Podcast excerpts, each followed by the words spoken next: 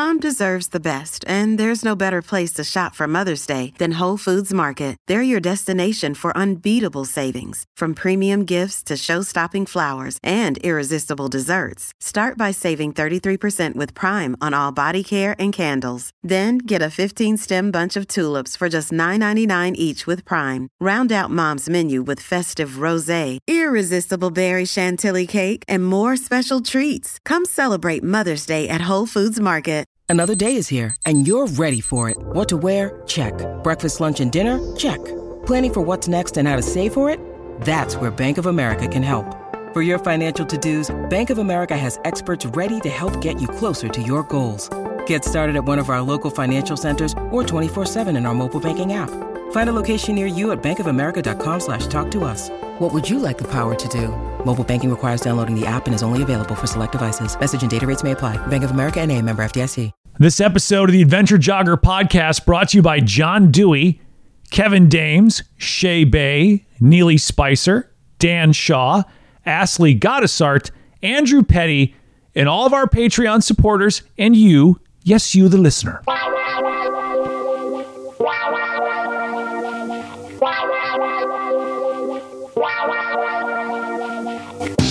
The Adventure Jogger, a podcast about trail and ultra running. Meet fascinating runners from the front, middle, and back of the pack, sharing inspiring and funny stories about life and running. Running should be fun, and so should running podcasts. I'm your host, Ryan Pluckelman, and this is The Adventure Jogger. Think back for a moment, if you can, to your very first ultra. What were your expectations for that race before you started? How did you train for that race? What did you learn about running and yourself training and running that race? We get a very interesting look inside someone's first ever ultra and it wasn't an easy one that they picked you might have remembered or might remember vinnie crispino he is a, a, a former guest he was on um, maybe eight months ago he talked about he's got this incredible story a man who is in debilitating pain. He learned how to overcome his pain and now he's teaching people to overcome their physical pain. It's called pain academy vinnie crispino pain academy. He was on the episode. We had a great chat. Well at that point he had not run his first ultra but he said hey i'm signed up to run an ultra. Um, and i said well call me up. When it's all said and done i want to hear how it went. So I, I, I, I get with Vinnie. We chat a little bit. We catch up on what we're dealing with. By the way, I'm happy to report that not only was was his episode one of the biggest episodes of the year, um, the the Pain Academy is doing incredibly well. What Vinnie is doing, what Vinnie is teaching, is getting out into the world, and he's just a great all around guy. Um, but my oh my, he has one hell of a story to share about his first ever ultra. Holy cow! Things went wrong. Oh, did they go wrong? But things went oh so right. So catching up and enjoying the story of his first ultra on this episode of The Adventure Jogger with Vinnie Crispino. By the way, if you haven't listened to Vinnie's first episode, you can go to theadventurejogger.com, go to back episodes. It's called Vinnie Crispino Pain Academy. Worth checking out before you get into this one if you haven't done that already.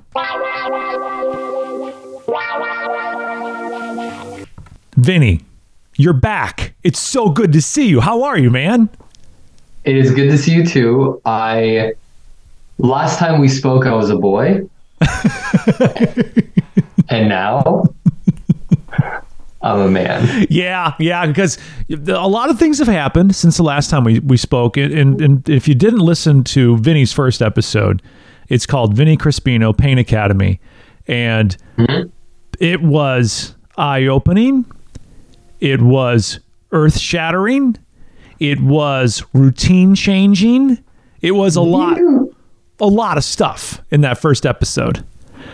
But you had yet to run your first ultra. You had run other races, other distances, but you were not an ultra runner, and you kept talking about this far off race. You're like, ah, I will be one, one with you, but it's not yep. yet.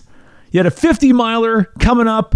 Before we get to how you became a man, how right before yes. our very eyes, little Vinnie Crispino went from the little boy that we knew with the great facial hair, who looks a bit like Aaron Rodgers, um, to Yeah. the man that stands before us today.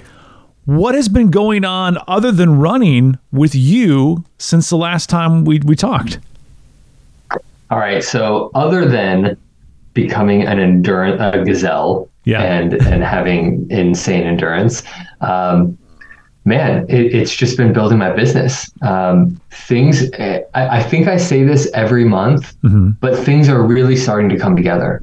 Really? You know, this is the the program that I've made, uh, the people that I'm helping, the team members, the team that I've built. It's all coming together, and we are just growing and helping lives and changing people's lives, and those people are referring other people and. Nobody involved in our program can now like have normal conversations with their family members and friends when they hear that they're struggling. They're always bringing them down to the ground and showing them our stuff. Like it's it's just it's catching on, and that's a cool thing to see and be a part of. Well, do you think, and again, this all ties into Vinnie's first episode. So please, if you haven't listened to Vinnie's first episode, just pause this, go listen, and then just, just come back in and this will all make sense. Do you think, Vinnie, it's because of the intent? This is this is a like what you're doing is a perfect example of karma working in real life because your your intent with Pain Academy and helping people to live lives free of pain for you was never about like I want to get rich. I'm doing this for a Bentley, you know. And the guy who helped you came out of nowhere and just kind of showed you these truths and wasn't like, "Hey, I'm gonna need you to get out a checkbook before I show you this. Write this check out before we get too far." This has always been for you. And you can correct me and say, no, I've always done it because I wanted a Bentley. Um, helping people is always I'm been, in one right now. this has always been for you about helping people. Yes. Yeah. You know, uh, the the idea of what I'm now living into, the vision of what I'm now living into was created from the first experience I had with this work. Yeah. Right. We're talking breaking my back, spending years in the system, chasing pain, only getting prescription medication. I mean, it was just so bad for so long, man. And all of a sudden this this mentor and this guy pops in my life who's like, wait a second, I, I got something different to show you. And it was, you know, it wasn't magic. It wasn't a quick fix, but it was feeling heard and understood and there's hope again and I know I've got a long road ahead of me, but like this road makes sense. I'm not like walking blindfolded. I can see the distance I have ahead of me, but I, I now know like how to take steps forward. That feeling that I got after an hour and a half of laying on the ground in my first session when I was in debilitating pain for almost half of half a straight decade. And then being able to stand up with nobody touching me and moving me, just guiding my body into different positions and rediscovering really simple muscle movements. Like when I stood up, that was the moment that Pain Academy was born. Right. Because that moment, I wanted to give that to every single person in the world who, like me, was maxing out credit cards just to try to feel like okay Yeah. at best. Um, so, so this is it's starting to happen, and I'm starting to see my intention, my vision live through other people. They're now doing for their friends and family what I did for them, and it's it's spider webbing. Right. Because isn't it? I mean, you, you made this discovery and you weren't alone. I mean, you, like millions of people, had so much pain that you're like, oh, why do I even bother with this? Why am I even living at this point? And it, and it keeps Yeah. you from doing the things that you want to do. It keeps you from the relationships you want to have. It keeps you from everything. And to have that moment of of clarity, that moment of of seeing life can be lived without well managing pain. Mean, we'll always have pain in some sorts in our life. We can't live a life mm-hmm. free of pain. And then to be able to offer that to people, to formulate your plan, and to put Pain Academy into the world and to see it reacting, you know, seeing people react to it the way they are and helping people. I mean, for you, that has to be incredibly rewarding. I, I'm, I'm, I'm happy that you're seeing success and I, I, from the financial standpoints, but you as a person, that has to be so incredible to be able to do for someone what was done for you years ago and you're giving someone their life back. That's got to be just amazing to witness. Yeah, you, know, it's it's amazing to witness. It's amazing to be part of, and I feel like every day I'm either getting an email, not like a "Hey, cool, fist bump, great job," but yeah. like somebody pouring their soul into an email saying, "Oh my God, thank you," and it's freaking awesome. I now have everybody on my team. I mean, it, it is a Pain Academy ritual. It is a daily practice. When we see success stories and comments and people saying it's doing XYZ for their life, we've got a huge group thread and it's just called wins. And we are just uploading content to these wins and we're just drinking our own juice, man, every day. It's amazing. That's so cool. And I don't think we ever do that enough. I know for me personally, I, I we I have I have hundreds of fantastic reviews on iTunes. That, that's not to brag. It's to set up the statement. There's hundreds of awesome reviews. There's like maybe 10 bad ones. God, do I focus on those bad ones so much? Right. Yeah. yeah it's, like- it's, it's so bad. I, I will have uh, over you know dozens of comments of people saying how can i get your help where right. are you can i talk to you and one guy is like look at this idiot with a neck tattoo. so I so I now have stopped my day and I am dealing with the guy who I need I need I need his approval. I, I have to have this person like me. This is not acceptable. What did I do wrong in this person's life? And I will ignore the emails, the text messages, the DMs, and just focus on this guy. No followers, no posts, He's just here to ruin somebody's day, and he did it. I know, I know, and it's so funny because you know you are you are seeing just an overwhelming shower of joy, right? People go like, "Oh man, it's changed my life. It's made me a better person. You've given me my life back, Vinnie." But all of a sudden, there's like, "Look at this fucker with a neck tattoo," and you're like, yeah, that's not how the body works. And I've studied real estate for six months, and you know, it's like stuff that has it's it.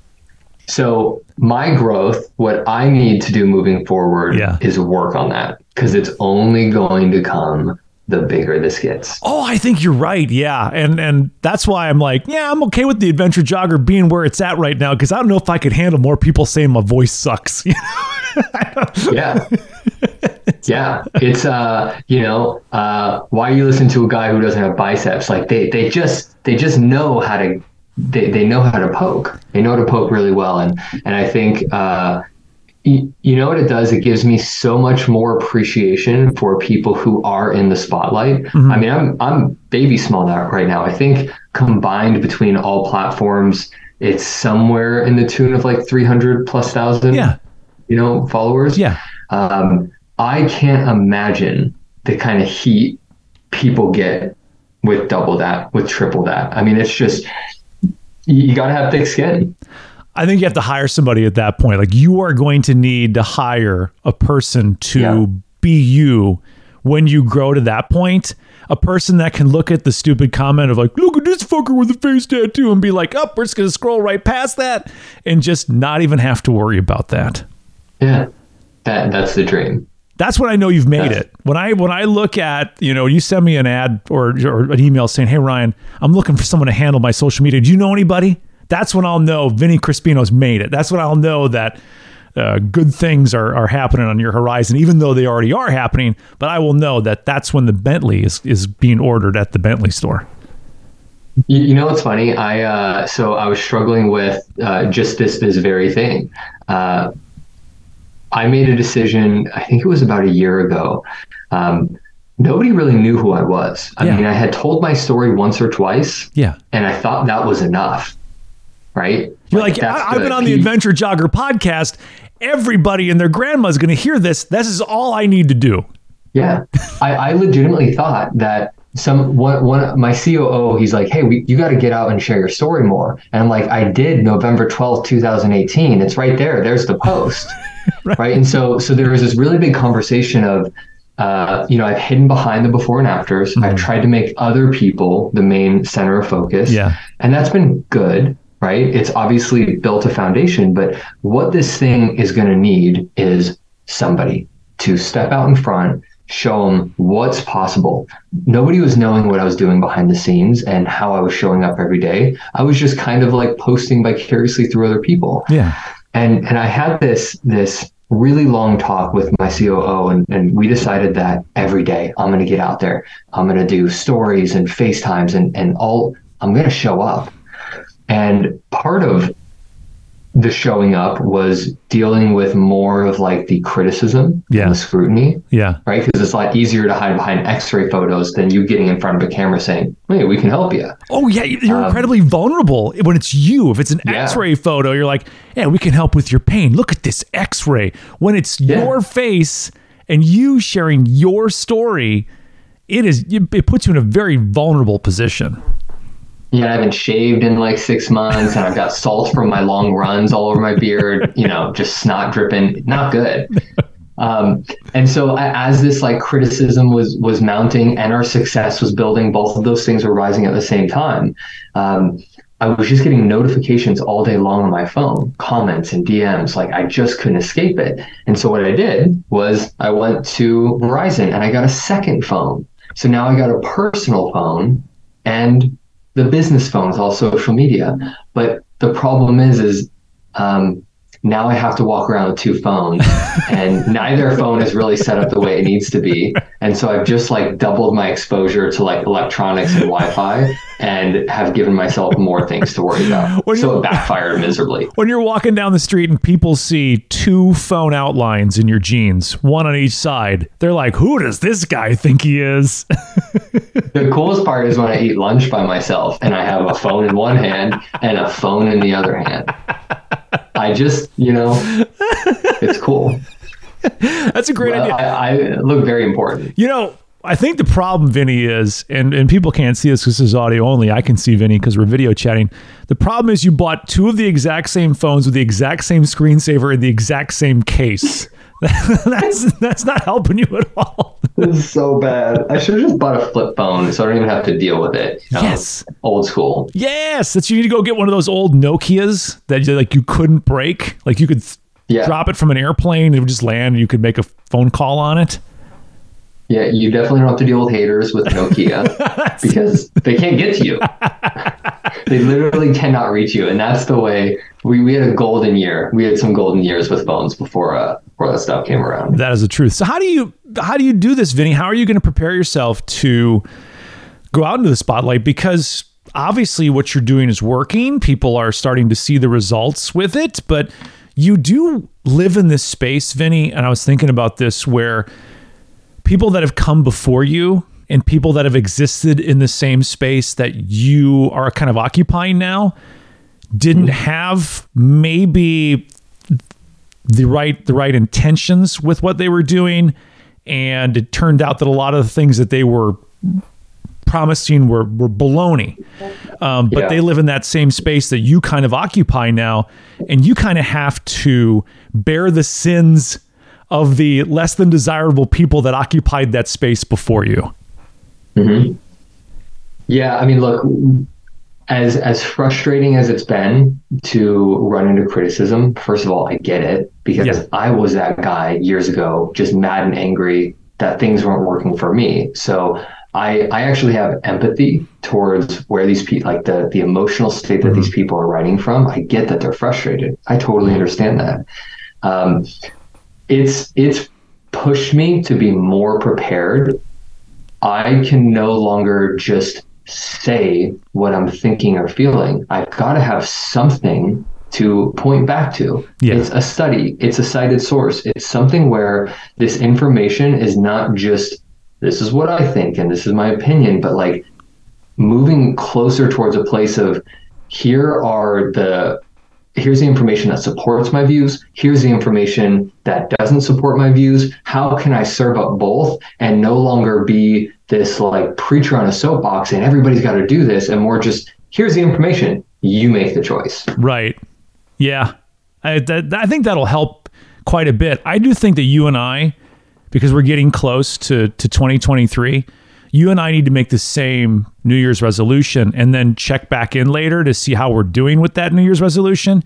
You and I need to kill the ego in 2023 and be able to look at the yeah. the uh, this guy's voice sucks and and just not even not allow it to register like the masses of other positive comments that you scroll past. And we got to make sure that we kill the ego and not let that stuff bother us in 2023. Yeah, I, I watch this uh, as as all vital information comes from TED Talks. Yeah, oh yeah. And this guy was, and, and the whole speech was about taking things personally. Mm-hmm. And he started off the speech saying, "If I walked up to you and said I hate your blue hair, and you don't have blue hair, you would think I'm just an idiot. Right. It doesn't matter to you. It's only when people say stuff that we actually think is true that really bugs us. And and that's the ego work. That's the reflection of if there's a response, then there's some truth of that that you have to work through. And if you don't, it will keep showing up again and again. Okay, I think I've got it. I think we're gonna have the easiest news. That that boy did that that hit. That hit hard, Vinnie. Boy, I, I love that one. I send me that TED. I'll look it up or just send yeah. me that link to that TED talk because I need I need that in my life. But we could just we could we could get back together in like middle of 2023 and then you and I can take turns reading bad comments of our products to each other and just see if it bothers us. and if I don't answer, I'm crying in the corner because I can't handle it.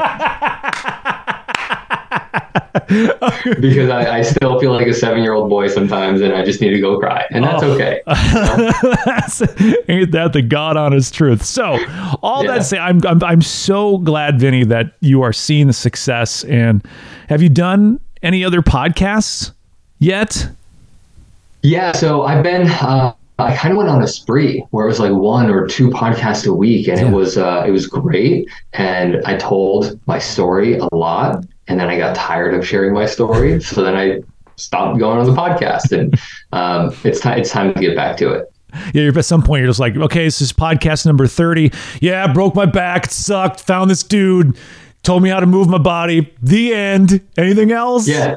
And yeah, because I'm assuming that they already know that you know they they've listened. And so right. m- one of my biggest challenges, and even it's showing up in the work that I do, is people like it's the curse of knowledge. They don't know the people who are hearing this. You don't know what they know, and so you really have to be thorough mm-hmm. and lay it out every single time. Anything you're talking about, anything, it has to be explained. I can't just assume somebody already kind of knows. Right. When I say broke my back surfing and move on, it's because I've talked about my spine hitting a rock hundreds of times at this point. But people are like, well, how'd you break it? Are you just a shitty surfer?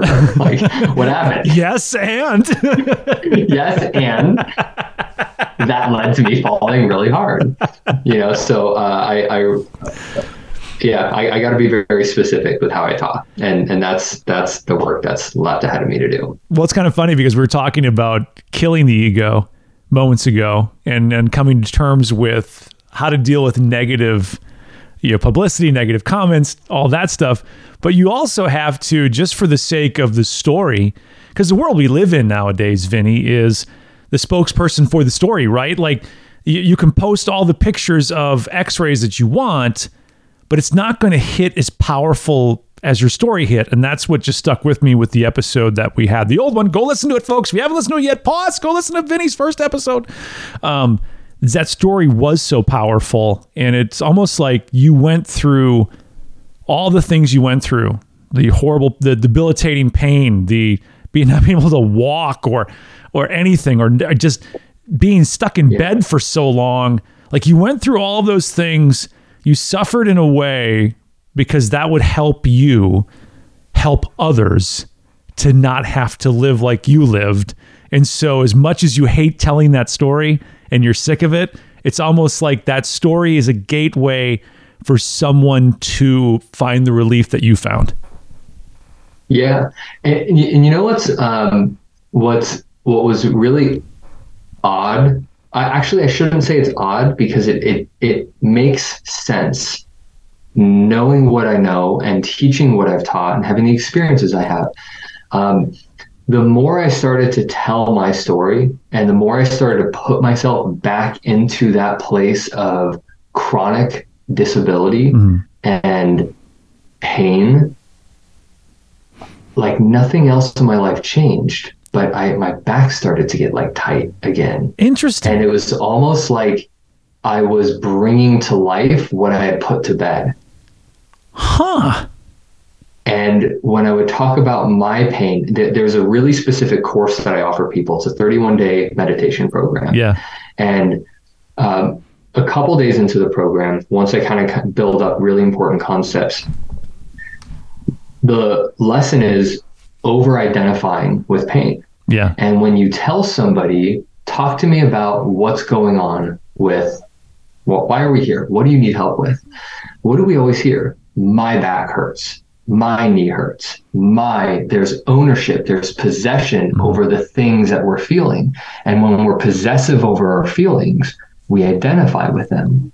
And what is very true for a lot of people, whether we want to realize it or not, many people sabotage their healing process because they've over identified with an injury so much where they actually will stop being consistent. They will stop doing the things that they need to do that are getting them better because better is change and they don't know who they are without the without their back pain. Right. That's so and, true. And it's it's the more I started telling my story, the more I started noticing like my attention was on what I had not placed attention to for a very long time. And it was completely in I mean, it was in my mind. Function was the same, movement was the same, training was going great. I had like mental flare-ups, bringing myself back to those those those really hard times. Um, so I thought that was fascinating to experience. Did you have to find a way to separate the two? I mean, do you look at past Vinnie, the story that you have to share of past pain Vinnie? Is it almost like you do, do you detach it from who you are now so it doesn't affect you? Yeah. Yeah, there, there, there was so much conditioning that that was me. I was Mr. Broken Back guy. I was this athlete that fell from the top. There was so much over identification in the story that I forgot that's not what's happening anymore. Yeah. And when I was training, this really showed up for the ultra training because podcasts started coming in like crazy as yeah. my weekly mileage started to ramp up. And what I noticed was this voice started showing up. Hey man, take it easy. You're a guy who broke his back. Like the story started showing up. Oh wow. And even though I was fine and training was going great, I had noticed this like weakness start to come back of reservation and limitation. And oh, dude, don't push it. Don't push it. You broke your back. You have no business doing this the it, the story fought its way back into my narrative and i had to battle that as training was getting really intense it wasn't physical problem it was mental again how did you overcome that?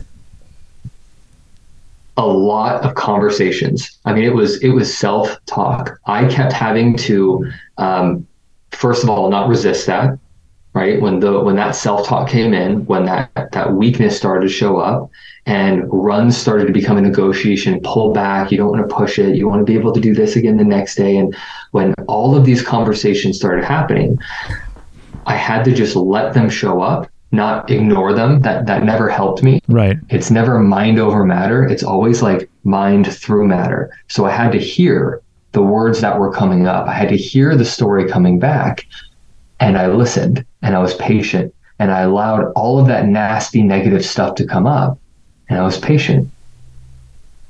And that is not the story I want to tell anymore. And that is what I continue continually had to say over and over again. It was just tell it, let's tell we're telling a different story.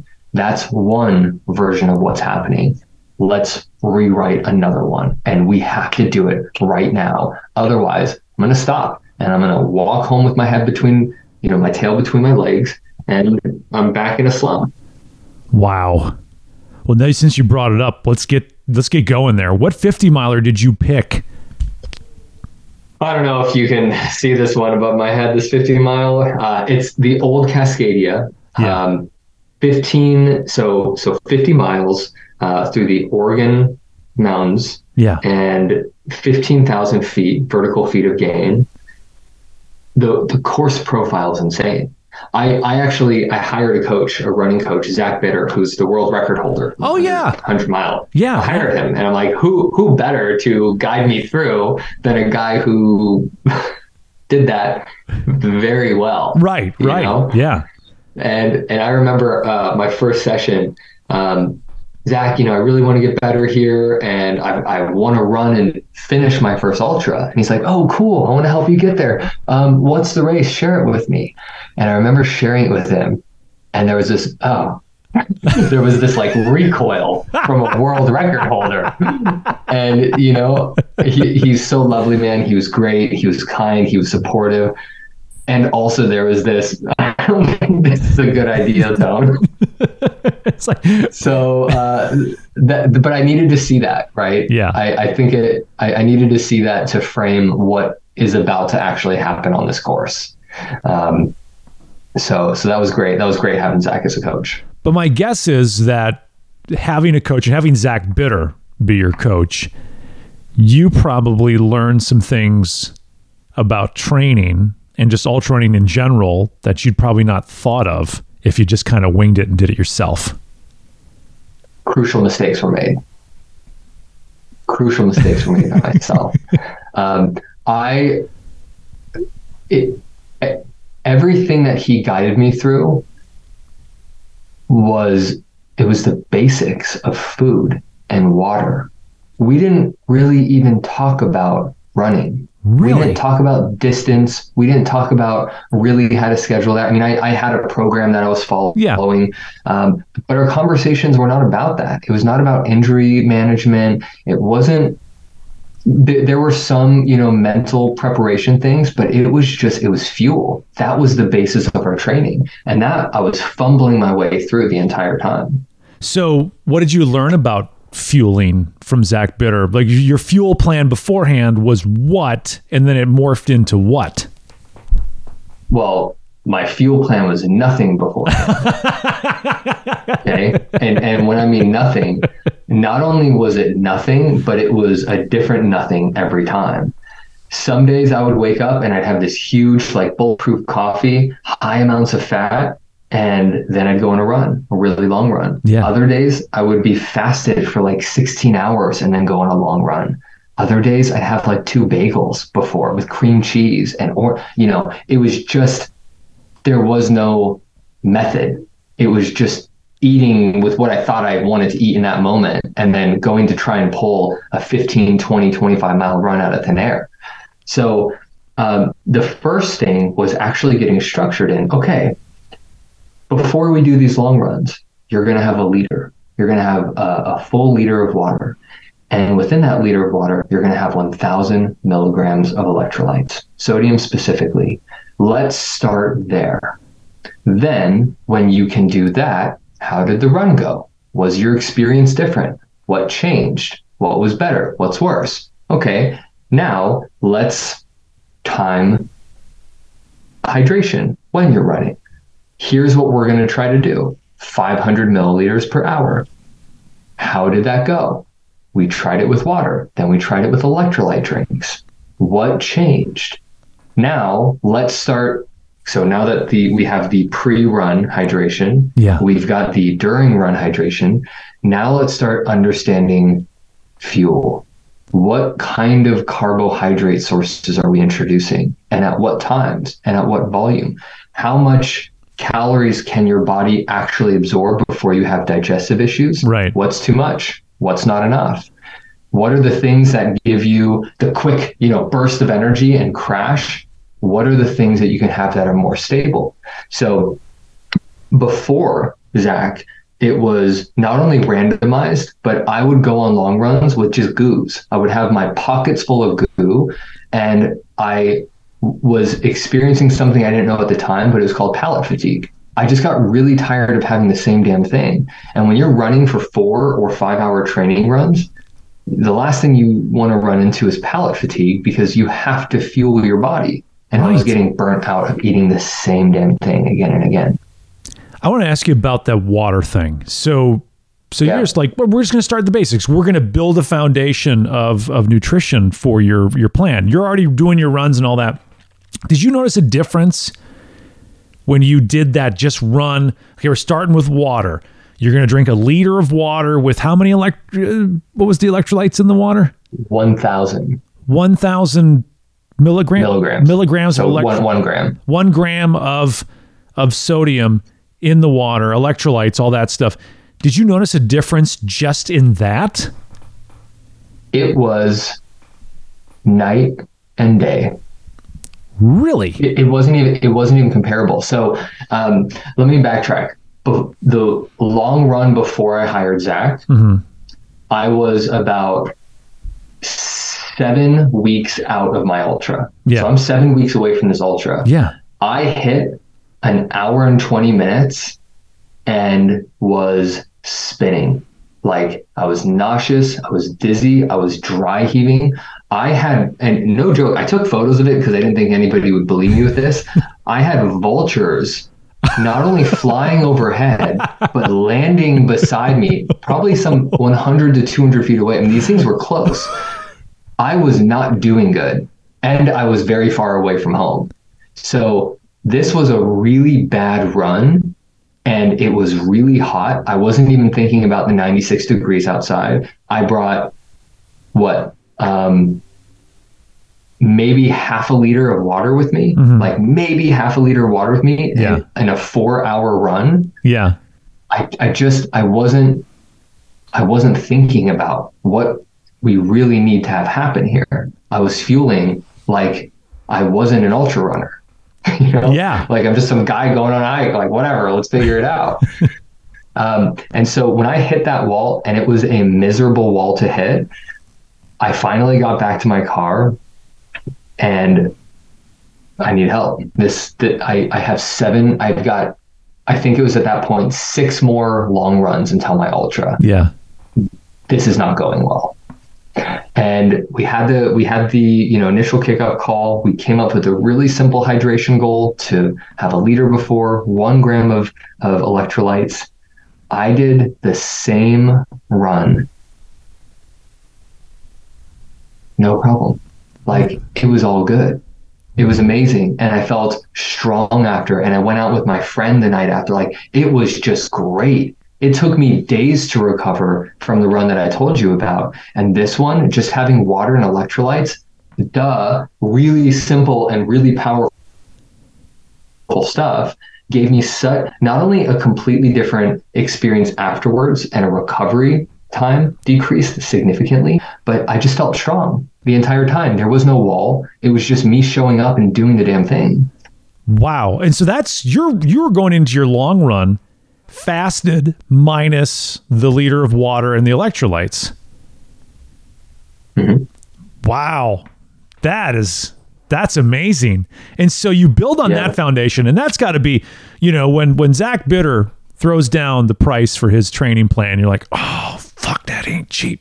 And but you're like, you know, he's a world record holder. Let's go for it. And I'm sure after that run, on just water and electrolytes where you felt fantastic. You're like, okay, worth every penny, worth every penny.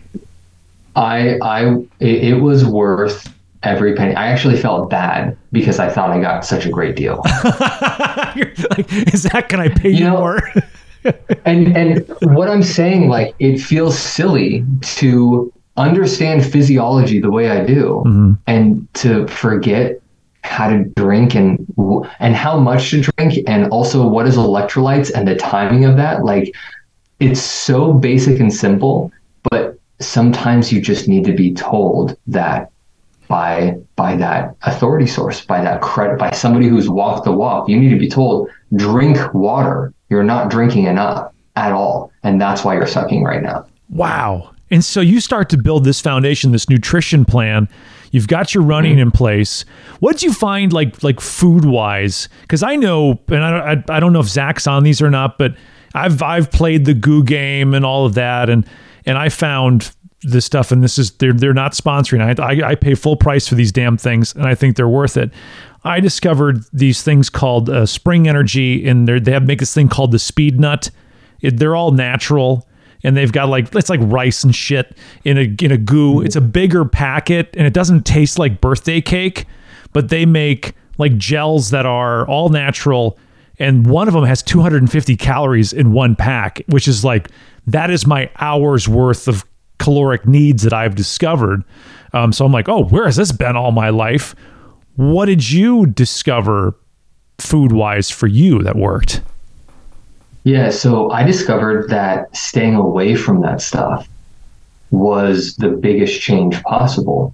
Um, I leaned towards more complex carbs. I started having sourdough with um, with peanut butter, almond butter, jam, honey, I started to cut up sweet potatoes and yams into like long, like little, little skinny, skinny fries and putting those in a bag and just kind of gnawing on one and always be running, gnawing on one. I couldn't consume a 200, 300 calories in a short amount of time. I found out that I had to kind of have this long, slow roll mm-hmm. of harder to digest carbohydrates because I was just tired of playing the sugar, the energy roller coaster. It was right. up, down, up, down, constantly managing goos and burning through these things. I found that when I moved over more towards like Clif Bars, a little heavier things, mm-hmm. sandwiches, potatoes, mashed potatoes, things like that, the things that actually gave me uh, that felt like sustenance, that's the stuff that made me stable. Interesting. And it it in a way it in a very real way, it almost protect it protected the glycogen energy depletion because it was slow roll. I wasn't flirting with this like really sharp edge of oh my god, I'm gonna freaking crash right now, right? And running through wall after wall after wall. It gave me a stable, vital source of energy. Um, I brought beef jerky. I had MCT oil. Like we're talking fat and protein, not the sugary um, things that that are being all crammed down our throats. Now, those were great in the really, really far tail ends of the runs. Right. Like if I'm doing a five hour run, I'll whip those out at like mile, uh, not mile, um, hour four or hour four and a half, just as like, let's finish strong. My problem was I was relying so heavily on those that I never really built up a tolerance to have food while running and I never really understood how to utilize and train my own available energy sources. I was using these goos for short runs, for hour runs, two hour runs, three hour runs. Right. I was making these shorter, easier runs even easier by by introducing these external carb sources. I never really understood how to maintain and stabilize energy myself. And that's why I was gassing out and running into walls all the damn time. Wow. And so this is a light going off at this point. Yeah, I mean, it was the first light was drinking mm-hmm. and actually having a game plan and actually setting on my watch every 15 minutes to have 12 and a half ounces. So that way, uh, I'm sorry, um, what, what, was that math? Uh, I had 500 milliliter flasks. Mm-hmm. Every 15 minutes was to have a quarter of those five, so 125 milliliters. Um, I had to set my timing and remind myself and take the guesswork out of it that I should be, I should have this much drink by this amount in this part of the hour. And it was all duration based. It was never mileage based because mile, it, it, that was really hard for me to manage. Um, have a go at four miles. I had to look at this thing as a duration based. Right. Wow. So that, you have to roll into this thing with a little bit of confidence, you knowing that seven weeks out, you crashed hard in the long run. You start this new nutrition plan, which is really starting to show results right off the bat. I mean, this is not something where it's like, ah, it's not working yet. Ah, it's not working Yeah. yet. It's showing you results right off the bat. So you got to walk onto that fit that starting line at the race feeling pretty confident about where you're at both fitness and nutrition wise. Yeah, if not for making those nutritional changes, uh, I mean, that that would not have gone well. It almost didn't go well, but that for sure would not have gone well. So I think dialing in the nutrition, uh, mind you, I hired Zach. I think it was like six or seven weeks out of the the ultra. Um, within two or three weeks, I felt like this thing was very attainable. It, it was just a matter of how long is it going to take. No longer was I asking, can I can I do this? Can I actually finish this race? That was no longer a question in my mind once I figured out nutrition and hydration. All right, there you are. Start line. You look like everybody else at this point. Got solid facial hair, good chunk of tattoos. You found your people. hold on a second. These people, I I mean, look, man, I've worked with bodies. I work I've worked with strongmen. I've worked with Olympian athletes. I've worked with a wide scope of physiques. The people at this starting line, I've never seen legs like these before. I mean, the the joints looked just dense. Mm-hmm. The the amount of muscle on these men and women, it was just like Greek god statues were walking, just powering up these mountains. It was it was a sight to be seen, and it was cool being a part of them. All right, there you are. You know, but the gun goes off, and and and the birthing process begins. You you know came there as a young boy, a young do- a young doughy faced boy. You know, bright eyed, bushy tailed, and on the other end of that, you will be reborn a man. Gun goes off. How do the first couple miles of this race start to shape up for you? The first mile was cool. First mile was good. And I'm with my people. We're all kind of chatting. Mm-hmm. It's good. And then the ascent starts. So the first mile is flat. Then the next four miles, it was about 3,500 feet gain over four miles. Wow. About mile two, my legs felt that like they were saying, This is new. we got 48 Okay, more I- miles of this. I remember my watch, the second, you know, every mile it dings with like the time. yeah. The second mile dinged and like my legs are burning.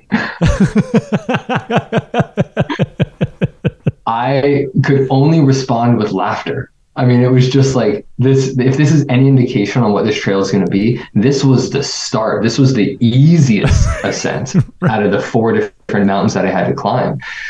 It it so quickly dawned on me, I was unprepared. I was I, I had the nutrition, I had the hydration, I had the move. You know, I, I my body was was good. Like I had the movement capacity. I there aren't there aren't mountains where I live in the Santa Monica Mountains like these mountains in Oregon. Yeah. There was no terrain available close by to prepare me for this kind of vertical that fast and that hard. It just didn't stop. And within the first couple miles, it was just like a negotiation to get to the next aid station. Wow. Yeah. Wow. You, well, welcome to, to ultra running. You got a real early dose of what a lot of people face in a race later on. Did you think that maybe those couple miles you did on the treadmill at the 12% incline would have been enough? You know, I I I went to I thought I found the most rigorous mountains around and I thought I was really like becoming Mr. Mountain Man. They weren't mountains, man. They were. Like they were to me. Right. But these were these were hills is what I was training on and this was a mountain race. Um, so, you know, 72 of us took off at about five o'clock in the morning. A good chunk of people are back again the next year because they failed their first time. Really? Right. So so the, the tone is I've got a score to settle on this. Yeah. this course. Uh, it'll it'll it'll take something out of you, and these people were here to settle to settle that score. Um, you know, I, I the, the hardest part about the ultra was the start because we're all starting together. I was kind of like there for my own reasons, Yeah. in my zone, and I didn't want to sprint to get away from the people that I was walking next to, but I also didn't want to like talk to them. So I was like stuck in this. Oh God, we gotta like have this conversation now while I'm trying to like just breathe and make it up this mountain. so so that was I wasn't prepared for the social aspect. Um, I thought it was going to be like a really solo thing, but it wasn't for the first uh, probably quarter of it. So yeah, you're around a lot of people that want to chat, talk about things, and here you are trying to get Yeah. into your zone and and realize that those hills you thought were mountains weren't mountains; they were in fact hills, and you were way out of your element at this point. Yeah, I'm I'm hiking. I'm walking up this hill at 165 beats per minute. And people are asking, "So what made you get into ultra ultra running?" And it's like, "Not now." Can you ask that question again on the downhill, please? yeah, yeah, please.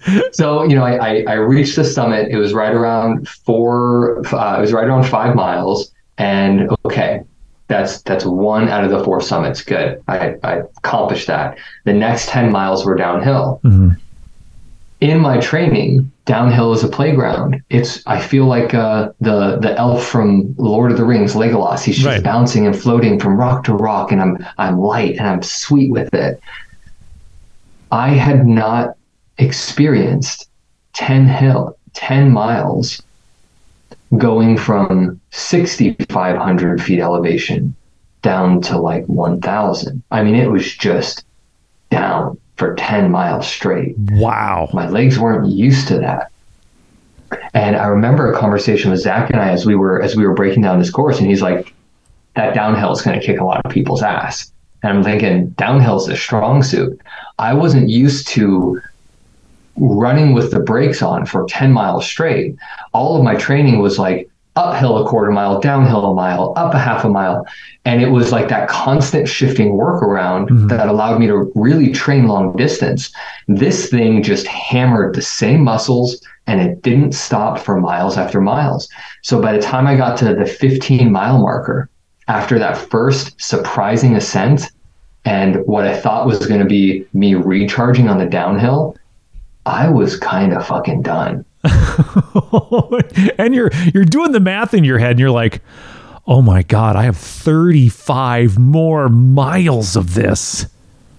the math was crippling. the math was crippling. And and that was the only way to put it. And and this is like it goes back to the self-talk. How do you manage this? Feeling the way I did at mile 15 and now knowing I'm not even halfway.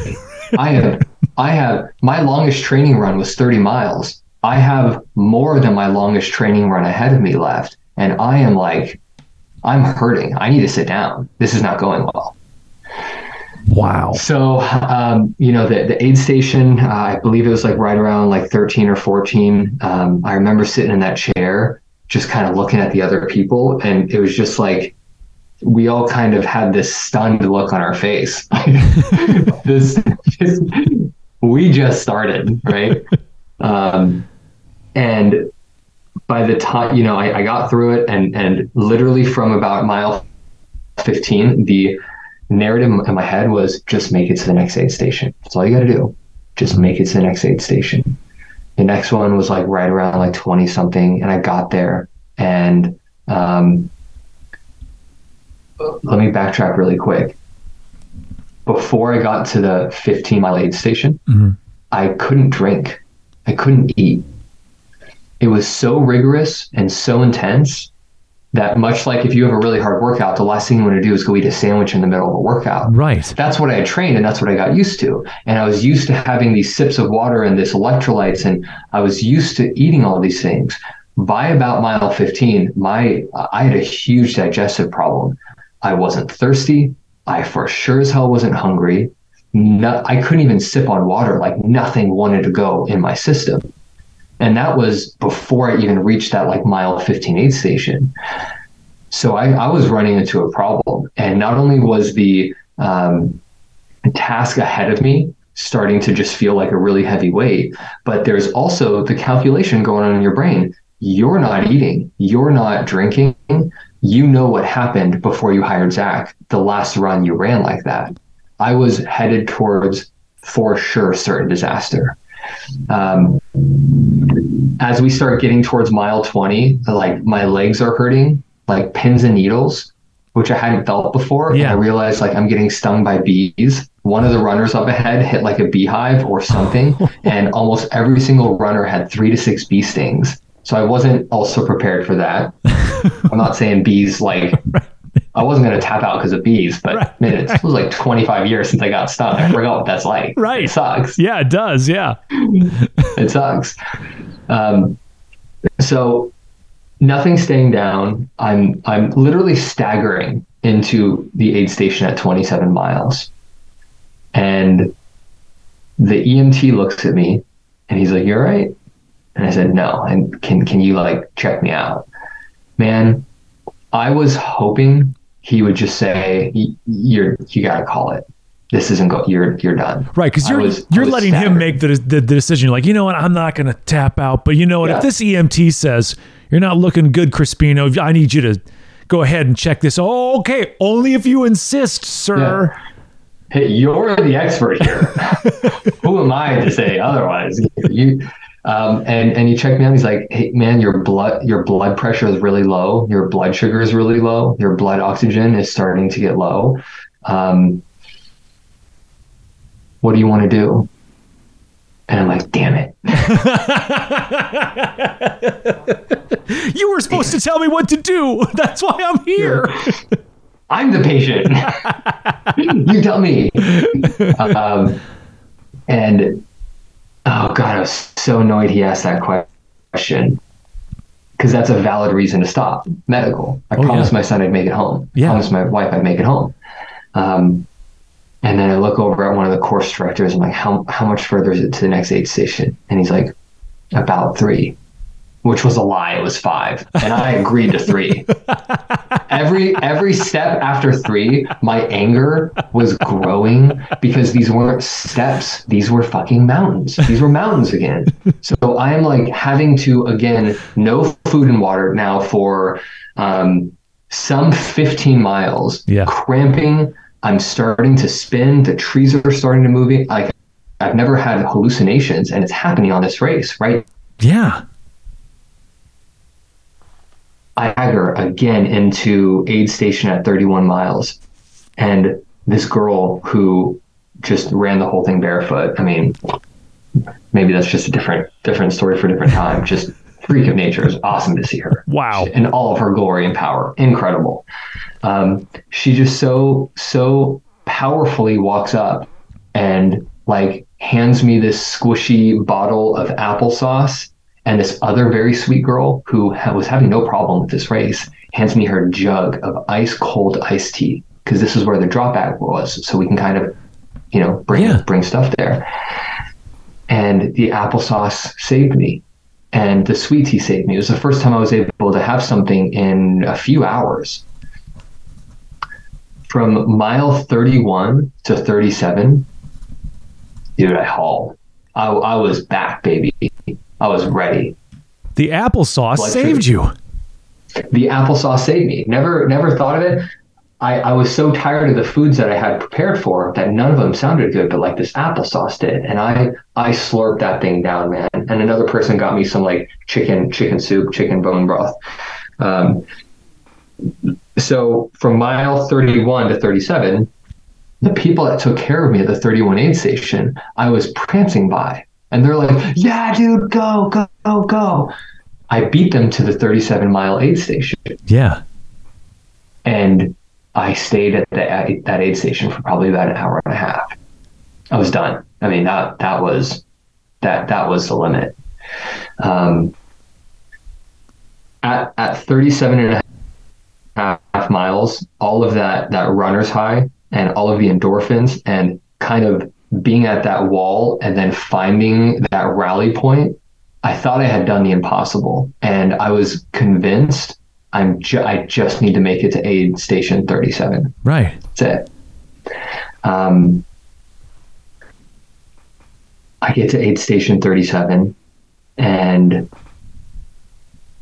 I I'm I'm kind of having like a little like mental emotional breakdown. Yeah. Um, okay, this that was the furthest I've ever ran. Technically PR. Every step at that point was the PR. Right. I felt really proud, and in that proudness, I was convincing myself that I'm good, I'm done. Yeah. And and then the question was, oh, how how much further is the next aid station? Okay, it's it's four and a half miles away. Um, once, dude, I was gonna walk it. I had two hours to walk. No, I'm sorry. Let me let me backtrack. I had two and a half hours to walk four miles. You can do that. Anyone can do that. That's what I said. Anyone can do that. Four miles, two and a half hours. Let's go. And I, I, I, I hiked. I walked as fast as I could. I had to take stops every five. I mean, man, there were some parts where it was like take a couple steps, sit down, and stop for five minutes. Get up, go through like blood, you know, leaving your head and being very like faint and nauseous and dizzy, taking another couple steps and leaning on a tree. It was managing step by step basis for four miles.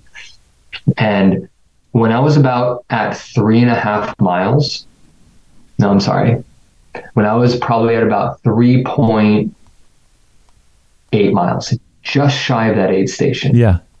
I hit I hit it. That was my that was my limit, man. I started crying. No tears were coming out. I started to like I was prepared for physical breakdowns. I was prepared for my body feeling like shit. I wasn't prepared for like childhood like trauma showing up. Really? And and I started to okay, I'm going to tap at mile 40 41 that's not good enough. I'm going to lie. What am I going to tell everybody that follows me who's been cheering for me and everybody who's been looking up to me? Uh, I can't just tell them I did, couldn't do it. I, I got it. I, I got lost. I ran miles in the other direction. Couldn't couldn't do it. I, I actually ran more than a marathon. You know, I ran more than an ultra. I got lost and and that's a valid excuse me giving it my all was not good enough. Wow. It like it didn't feel enough. I didn't feel enough. Mm-hmm. I had to cover up my effort. And it was it dude, it, it went right back to all of the times where like I actually tried my hardest, but never felt like it was good enough. And so I lied. And I tried to make up something bigger than what it was because I wasn't okay just saying I failed. Right. And I gave it my best, and my best wasn't enough. And I'm going to learn from that. I always protected my ego, and I always tried to manage everybody else's perception of me. Yeah. And I just started bawling. I dropped down to my hands and knees. I, I'm fucking mad and I'm sad and I'm angry and there is nobody around me. I haven't seen anybody for a really long time. I am alone in this mountain. The sun is setting. It's it's getting very dark. I don't want to be here at all. And I just started to like dry heave, like to to a point that I had never experienced before.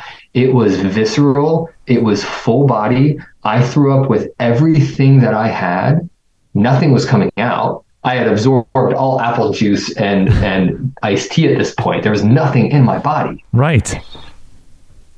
And I'm down on my hands and my knees.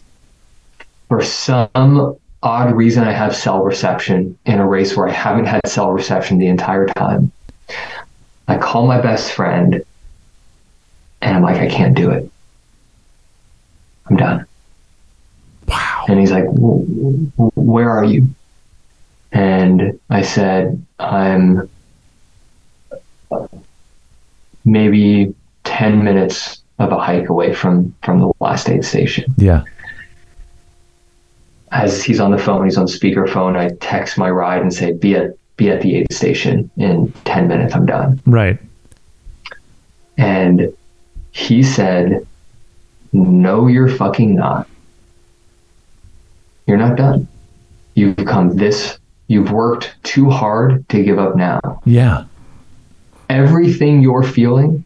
Because he asked me what I'm going through, where my mind's at, like everything.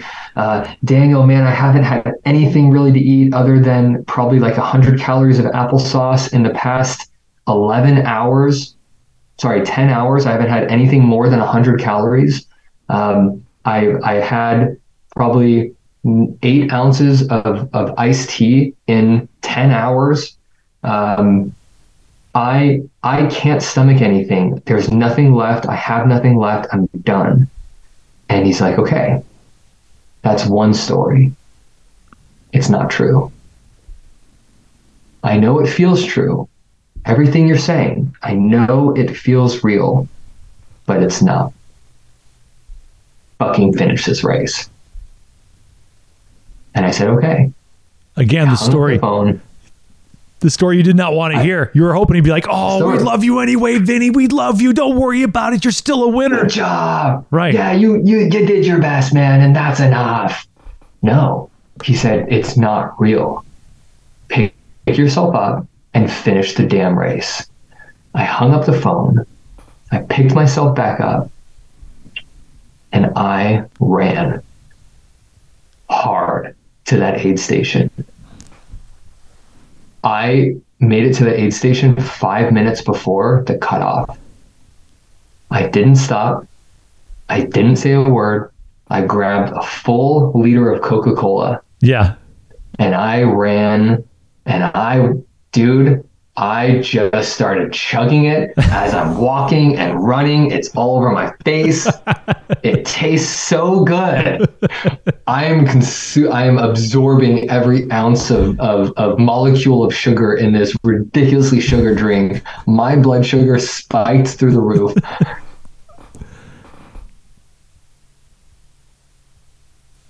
It took it took me five hours to cross that finish line from the last aid station to that finish line, and to feel like I'm not enough, to feel like I'm I'm I'm tapped out, I'm done, I've got nothing left, and to then have five more hours in me. It's the story, man. That's a That's that's all the story. absolutely incredible. As you're dealing with that five, the, the five hours that you thought you were been done five hours ago, you should be on the couch napping. As you approach that finish line, what's rolling through your head? about a mile away. Um, well, first of all, when I when I made that conscious choice of not stopping in that aid station and sitting down, when I grabbed that leader, like literally every step away from that aid station was like confidence. Like it now, there's no not finishing. This is this is happening. It, there's no way I'm not finishing this race. So there was like empowerment. There was um, feeling like it was so close, even though it was one of the hardest climbs left. Those last nine miles had the sharpest incline and the highest elevation of the entire course.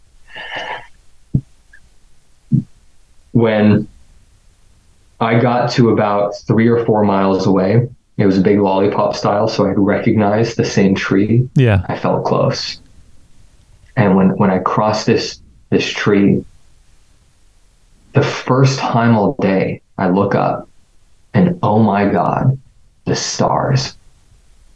They had they had I have never seen a night sky like the one that I saw that night. Yeah.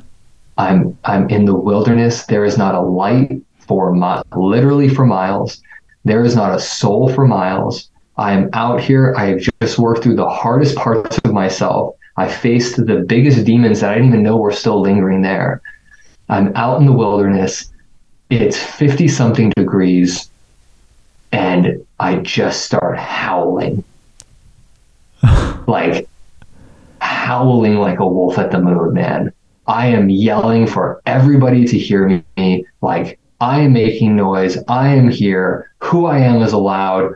My effort is enough. I'm good.